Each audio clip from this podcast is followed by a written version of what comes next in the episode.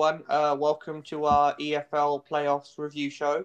Um, so yeah, it is what it is. Let's begin from the top down. So, Championship playoff South, um, Brentford versus Swansea. Let's begin with. Oh, sorry, Bournemouth. My bad, Bournemouth. Yeah, no, no. Uh, we'll we'll do the uh, uh, playoff final preview in just a wee bit, but um, uh, it was it was just EFL playoffs on steroids in its best form. um, red cards, controversial penalty decisions, good goals, terrible defending, uh, all of the drama that we want to see uh, in it as well. And then obviously there's the added the added carrot of um, fans being there to see it as well. Um, the first leg was you know, as as expected, a very um, uh, tight, tense game for the first half at least. When you know, I don't think anyone was too surprised when Arnaut Danjuma scored on a counter attack for Bournemouth with a lovely, crisp finish into the bot- uh, bottom corner across goal, as he so often does. Um, and you know, Thomas Frank will have been frustrated that he didn't, uh, you know, uh, an aggregate, an, e- an equal aggregate. Sorry, I should say, uh, back to West London um, because Brentford rallied. Um, and Mbeumo missed a very good chance, as does Emiliano Marcondes. Um, but Brentford were more than worth their, their win, uh, you know, in, in West London in that return leg. Um, helped a lot by uh, Chris Mepham uh, winning Dunce of the Year. Um, he was obviously brought in for the second leg after not playing in the first leg, and you know he he didn't really seem at ease for that opening twenty minutes, no. and um, it was a catastrophic decision, which you know might have cost Bournemouth a place at Wembley. Yeah, um, you know that Danjuma goal could have been a proper killer, but um, mm. for Bournemouth to uh, be self-conscious of their own quality and to strike back as best as they could, you know, it's the. Yeah, I, I, I think it's fantastic. I, I didn't have much hope for them at 2 0. Well, well, it's it, yeah, because I, I, think obviously we know, you know, with Brentford's horrific playoff record, you know, nine campaigns, nine unsuccessful campaigns, um, it kind of felt like um, the end for Brentford after that went in, you know, and especially the manner of the goal, you know, how inexplicable it was that you know, Danjuma could literally be one on one with the goalkeeper after a corner only eight minutes in. Uh, you know, given you know how meticulously uh, Brentford prepare for set pieces, as we know, uh, and so it was just, yeah, very, very uh, concerning for Brentford when. But uh, Ivan Toney um, winning the penalty, slotting it away nicely, and then obviously boosted by that that red card decision. Um, it, you know, it was just attack against defence for the uh, for the second half. Um, I think Bournemouth did what they they could do with with ten men. It was a bit peculiar. I thought that Brooks was subbed off and not, uh, let's say, Dominic Solanke um, up front. Yes, okay, there's the argument that you need that focal point, but at the same time, you need a player who can transition the ball between midfield and attack more than ever. Um, in, in, in when you have ten men, um, they obviously backed themselves defensively to just, you know, shuttle the ball out to the wings and, you know, hopefully um, deal with whatever bombardment came their way into the box. Um, but, you know, that's how both of Brentford's goals uh, came. Uh, in the second half, um, you know, failing to clear uh, for the first goal, and then you know, Vitaly Janelt scoring a bit of a f- flukish goal, um, and then obviously you know uh, the ball in uh, for the third goal, which Marcus Forss, you know, beat his man to, you know, flick home into the roof of the net uh, uh, for the second. Um, but it was it was very well deserved for Brentford, I thought, um, especially since uh, I I thought um, the the quality of Brentford going forward was lacking. Um, and Mbeumo had one too many, you know, misplaced passes, etc. For me, a few too many loose touches. Sergi Canos's balls into the box weren't quite, you know, of, of the expected quality. Uh, and yeah, Ivan Toney had an off day in front of goal, despite you know scoring that penalty. He, he you know shanked at a few uh, uh, crosses coming into the box. I remember one yeah. coming from Mbeumo, which he skied bright over. Um, but overall, uh, Brentford was certainly uh, uh, worth worth a victory. Um, and and yeah, they they have um, a red card and a but a diligent performance from from themselves. To how, how how do you think um, this performance will make them feel going into the final? Like, is it a confident? Is, is it like over two legs? Is it something they can carry um, a lot of hope from, or will they be a bit catchy given that they had to come well, back? a lot of people have you know read into you know how the the parallels of last year's uh, uh, uh playoff semi for Brentford, where obviously they lost the the away leg one 0 at Swansea, and then came back in the second to you know give them the confidence for the Fulham final. Um, it's it's so those typical intangibles that we associate with the playoff um, are largely insignificant, I feel, with Brentford. Firstly, because of their playoff hoodoo as a club, it kind of you know plagues uh, you know every every other aspect of their preparations in a somewhat virulent manner. Um, and it, you know it's, it's really difficult to drum out that mentality going into a final. But at the same time, Brentford for every game, not not not mind a you know a playoff final they've been prepping for the entire season.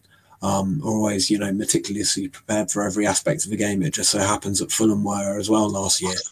Um, don't get me wrong, I expect Swansea will be too. Um, but, but but yeah, it's as I say, it's just a question of how conscious those Brentford players are of that, you know, uh, playoff record that is, that is haunting them. I think. Well, many of them, I don't think, are particularly uh, uh, aware of the history of the club. Of course, um, many of them don't know of the uh, heady days in the fourth tier. So yeah. Uh, I, I, feel that you know I don't think they'll be stigmatized. It's a young, up and coming team, and uh, you know it's a, it's the kind of team that can take them up in terms of the mentality. Um, secondly, of course, um, Brent, um, um, Swans, Swansea versus Barnsley. Uh, unfortunate for Barnsley, um, but nevertheless, um, it, it was a, a relatively close, closely for um, tie. You know, yeah, I um, I know it's you know a bit of a stretch to say it because of how much you know Barnsley have overperformed the majority of people's expectations for them this season. Um, but at the same time, I was disappointed with Barnsley. Um, it's fine to get undone by two bits of quality. You know that happens with any team, and you know that is what happened after two very cagey first halves. Um, in in either leg, you know Andre Ayew in the first and Matt Grimes uh, with an absolute beaut of a finish with his left foot, as so often happens um, in the second leg. But but in both games, the the onslaught that many people expected in that second half um, didn't quite happen.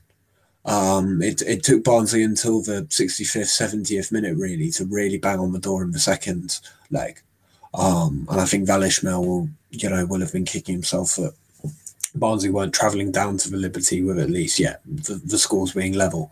Um, and then, yeah, even after, you know, Cauley Woodrow scored, lovely goal that, by the way, for yeah. Barnsley, you know, brilliant driving one from Williams.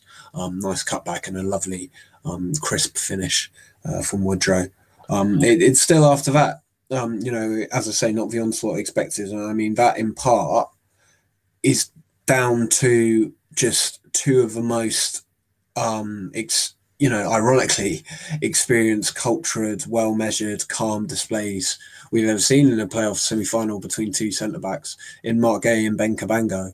Um, you know, uh, it's, it's a bit ironic if you compare that you know the just how solid those two were. You know, winning everything in the air against an aerially dominant team in Barnsley.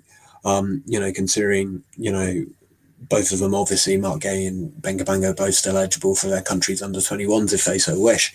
Um, and compare that to you know the display of let's say Pontus Jansson for Brentford, you know the so-called experienced head who, yes, he's famous for ricking him in big games, but you know he he, he and yeah, it, it, so proves because he was pretty shaky over the course of both legs uh, against Bournemouth, uh, and so that bodes extremely well for Swansea going into the final. Um, I think you know Cooper will probably stick with the four with the four three three and won't change.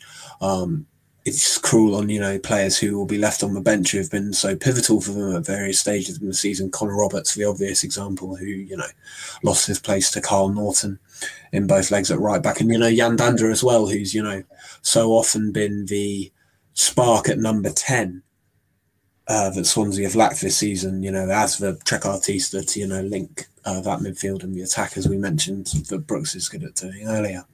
Um, Swansea have proved. Um, sorry, carry carry on as you were, Alf, um, about Swansea. Yeah, um, and if you know we have an arm that playoff final preview, um, Swansea and Brent.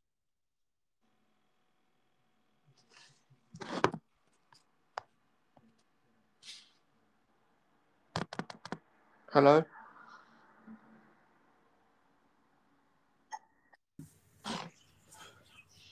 you know, Swansea have had Brentford's number on various occasions over the last two seasons, and you know, um, at the best of times in the playoffs, games are decided by moments of brilliance, individual quality, which has you know been what separated Swansea and Brentford over the last two seasons, not least in their playoff semi-final matchup last season. Um, and I think that'll only be amplified in the playoff final. Yeah. Um, Indeed, uh, Swansea and Brentford are, te- um, you know, whenever they've played or have played, it, it has always been a pulsating encounter and one which has drawn quite a lot of attention. And um, again, you know, moving on to the uh, preview itself, um, you know, cagey game or goals? Cagey.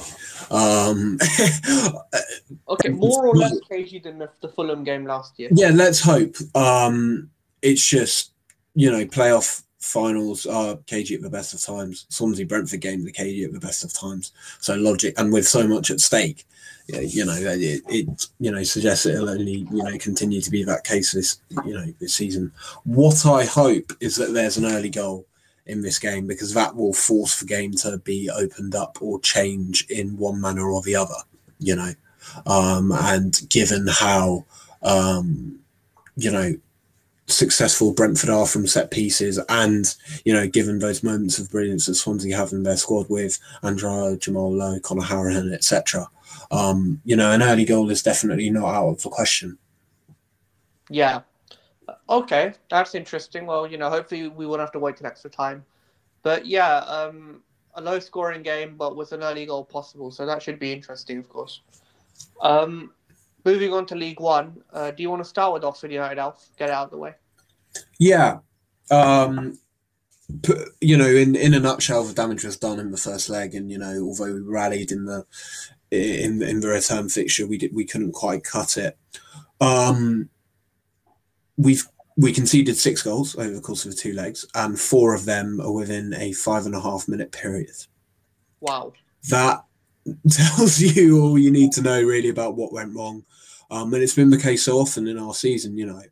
Um, it was a very even opening half an hour of the home leg against Blackpool, where you know it played out as expected. You know, Blackpool looking to counter in that four-four-two um, with the pace up front of Simms and Yates that you know they've been so successful with during this season, us dominating the ball. Um, and then you know Mark Sykes gives away a stupid free kick. Josh Ruffels, you know, has a you know, brain dead moment in the box and, you know, fails to clear. Blackpool go one up. And then, you know, a minute later, Simms, you know, with a lovely, you know, great bit of individual brilliance to bring the ball down, knock it inside, and, you know, gets a bit lucky with deflection. that goes in. We rally. And then Simms scores again on the counter, and, you know, the tie is more or less dead. Um, and it just made it when Matty Taylor obviously made it 1 0 after six minutes in the return leg and, you know, gave us that, that, that glimmer of hope um, it made it even even you know all the more painful um, when when we didn't follow through with that. Sometimes you just get a feeling that it's not going to be your day; it's going to be theirs, and that was epitomised in Elliot Embleton's goal for Blackpool, which levelled up the score on the night. Um, just an outrageously good goal. Um, you know, Russell Martin and Jimmy Floyd Hasselbaink at half pointed to James Henry, you know, not doing his job and, you know, not covering the inside channel. Um, but at the same time, you know, some goals you just can't stop, really.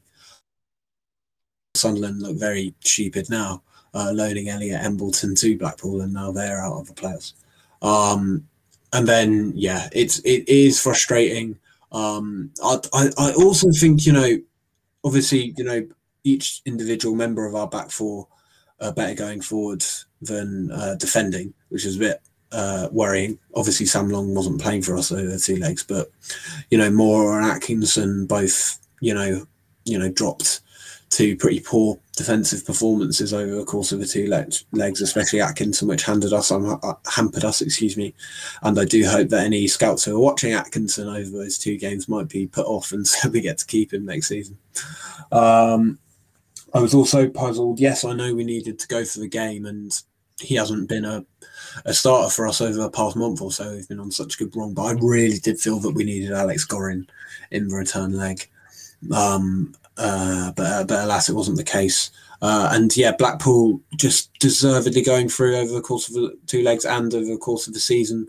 Um, you know, as we've discussed, they've been the best side in the league for the past 80% of the season. And it's only really been Hull and Peterborough's quick start that, you know, just pushed them above the rest um, come the end of the 46 games.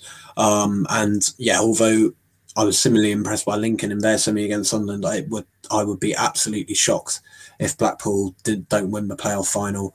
Um, they've also got a very good playoff record, um, unlike uh, Brentford. well, just... last time I remember the playoff final, um, well, of course, um, um, against West Ham in eleven to twelve was when the decline started. But since oh, then... and also, um, they obviously it gets lost in history because no fans, well, f- extremely few fans went to attend it, but they obviously beat Exeter in the League Two playoff final in 2017. Mm. Um, but as I say, yeah, it'll just be. I think it is a bit mad, really, that Blackpool are going to have more fans at a COVID playoff final than, than a non-COVID playoff final. Quite incredible, really. Uh, that might be a unique stat that they get to, you know, hold uh, uh, forever. Um, but yeah, it'll be nice that fans will, you know, an entire fan base will be behind them this time round. Um, and and yeah, as I say, I'd be I'd be very very surprised if they don't come out successful against the Lincoln side, who you know, similarly to Oxford, play an expansive four three three. Uh, you know, uh, their wishes, um, which is you know a, a, a style of play and a form of play which Blackpool, to be brutally honest, easily dealt with against Oxford over the two legs. Mm-hmm. Um, Move, moving on to uh, Sunderland and Lincoln. Uh, again, disappointment for Sunderland, not even a final appearance, which is the least you'd expect from Lee Johnson after, you know, for a while we thought that they did win the league. Yeah, but um, it, it just they have. I, I I know it's obvious, and it's you know yeah, it's obvious for you know any big club in League One, quote unquote. But seriously, seriously, this summer is so big for Sunderland. Um, you know, this is r- the summer where Dreyfus really needs to, you know, stamp his mark. On- Apparently, his, his entire family came over from France to watch that um, game. Well, um, that is big commitment at this current time, given the fact that I mean, look, rich people seem to be exempt from most things, uh, but logically they'd have to do a healthy quarantine on their return to Something France. tells me they can afford well, the PCR test, South. Yeah, exactly. Um, and yeah, um, you know, finally get them running smartly because you know budgetary issues should be a thing of the past now. Um, because they've changed their model, they've got rid of those horrific contracts that most of our players were on when they first dropped to the championship, and they've got a more wealthy owner, right? Uh, so there really are no excuses this summer, and they really must push for a top two finish. As for Lincoln, um, they they much like Novak Djokovic in a Grand Slam final, you know, they timed their good moments well um, over the course of these two legs, um, which is really what, you, which is you know exactly what you have to do in a playoff semi final. Um, you know, they had a really really positive twenty minute spell um, midway through the second half in that first leg, which you know got them ahead in the tie. Obviously helped by a bit of a clanger from Lee Burge. Um, it was, you know, as, as so many of Sunderland's games have been since Johnson's taken over, it could have gone either way. You know, hit that Sunderland hit the bar with the corner um, a few minutes after half time. Um, and conversely, uh, in that uh, in the return leg at the Stadium of Light in the opening 20 minutes, you know, Sunderland got the rub of a green with those balls into the box, which, you know, Aiden McGeady to Charlie Wyke one last time uh, for the season was nice to see. Um, but when you're leaving uh, Lincoln's target man striker, Tom Hopper, unmarked uh, on the penalty spot from a corner. All six foot four of him. Um, you know, it, it, it really does beg a belief, and it must have infuriated Lee Johnson.